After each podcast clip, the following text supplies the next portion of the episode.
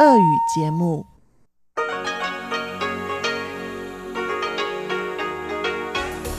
В эфире Международное радио Тайваня.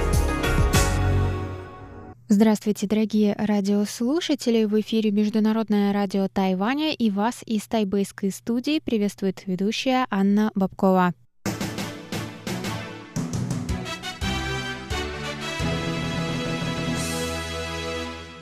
Сегодня четверг, 17 сентября, и мы начинаем наше ежедневное вещание, как всегда, с выпуска новостей сегодняшнего дня, а затем вы прослушаете тематические передачи четверга. «Радио путешествия по Тайваню» с Чечены Кулар, «Тайвань и тайваньцы» с Марией Ли, «Звуки города» с Валерией Гемрановой и Иваном Юмином, а также повтор передачи прошлой недели «Нуруан Тайвань» с Игорем Кобылевым – я вам также напоминаю, что на коротких волнах вы можете слушать нас на частоте 5900 кГц с 17 до 17.30 UTC и на частоте 9490 кГц с 11 до 12 UTC. И заходите на наш сайт по адресу ru.rti.org.tw. Там вы можете читать последние новости с Тайваня и слушать любые передачи. Также скачивайте наше новое приложение для смартфонов. Оно называется RTI 2 Go. Оно на русском языке, несмотря на это название. И если вам удобно, слушайте нас также через подкасты. А если у вас есть какие-то вопросы к нам или предложения, то пишите на электронный адрес русской службы russ.rti.org.tw. А теперь давайте к новостям.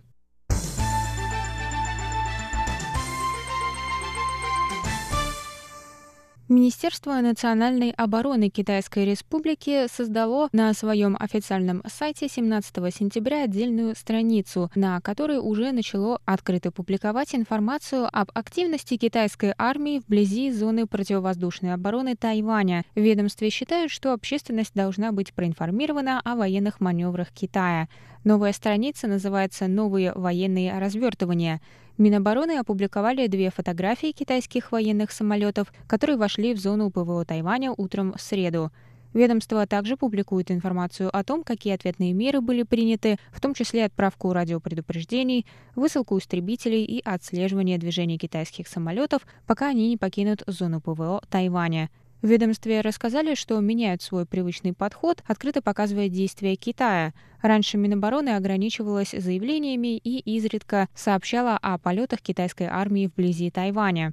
Минобороны не назвало причину появления новой страницы, однако местные военные эксперты полагают, что ведомство берет пример с Японии, которая придает огласке движения китайских военных в своих водах и зоне ПВО.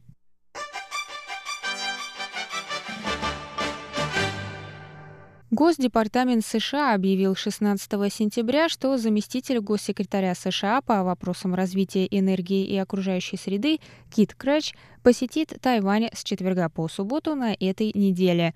Он приедет для посещения церемонии памяти бывшего президента Китайской республики Ли Дэнхуэ, который ушел из жизни 30 июля. Мемориальная церемония пройдет 19 сентября. Пресс-секретарь Госдепартамента США Морган Ортагус сказала, США чтят память и наследие президента Ли Дэнхуэя и продолжат поддерживать крепкие связи с Тайванем и его процветающей демократией через общие политические и экономические ценности. Крэч – один из шести заместителей госсекретаря. Он станет самым высокопоставленным официальным лицом, посетившим Тайвань с 1979 года после разрыва дипотношений между Вашингтоном и Тайбэем. В прошлом месяце Тайвань также посетил глава здравоохранения США Алекс Азар. Китай неоднократно запугивал США возможными последствиями подобных визитов для американских бизнесов, а также для мира и стабильности в Тайваньском проливе.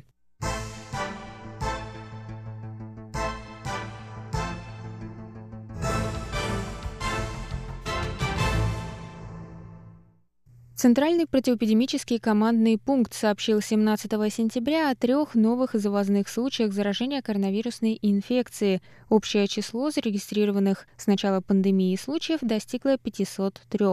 501 пациентка, гражданка Тайваня, старше 40 лет. Она работала в Мьянме и вернулась на Тайвань 13 сентября. Она сообщила, что более двух часов обедала за одним столом с заболевшим в Мьянме. Результаты ее теста вернулись положительными, однако она не проявляет никаких симптомов.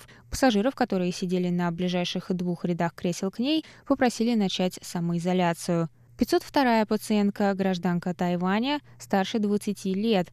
Она уехала по работе в Великобританию более полутора лет назад. Она вернулась на Тайвань 6 сентября. 10 сентября у нее появилась боль в горле, 15 сентября – диарея и насморк. 503 пациент, гражданин Тайваня, старше 30 лет. Он работал на Филиппинах с марта этого года. Он вернулся на Тайвань 10 сентября с симптомами насморка, боли в горле, кашля, затрудненности дыхания и потери обоняния. Этот пациент вернулся на Тайвань одним рейсом с 500 пациенткой. Всего на Тайване с начала пандемии было зарегистрировано 503 случая, из них 411 завозные, 478 человек поправились, 7 умерли, 18 находятся в больнице, сообщили в Центральном противоэпидемическом командном пункте. По данным на 17 сентября в мире было зарегистрировано более 30 миллионов случаев коронавирусной инфекции, 945 499 человек умерло. Делегация из Японии прибудет на Тайвань в пятницу для посещения церемонии памяти бывшего президента Китайской Республики Ли Дэн Хуэ, сообщили в Министерстве иностранных дел Китайской Республики 17 сентября. Делегацию возглавит бывший премьер-министр Японии Юсира Мори. Он был премьер-министром с 2000 по 2001 год. Делегация даст дань памяти экс-президенту в часовне университета Алитея в Даньшуе на церемонии 19 сентября.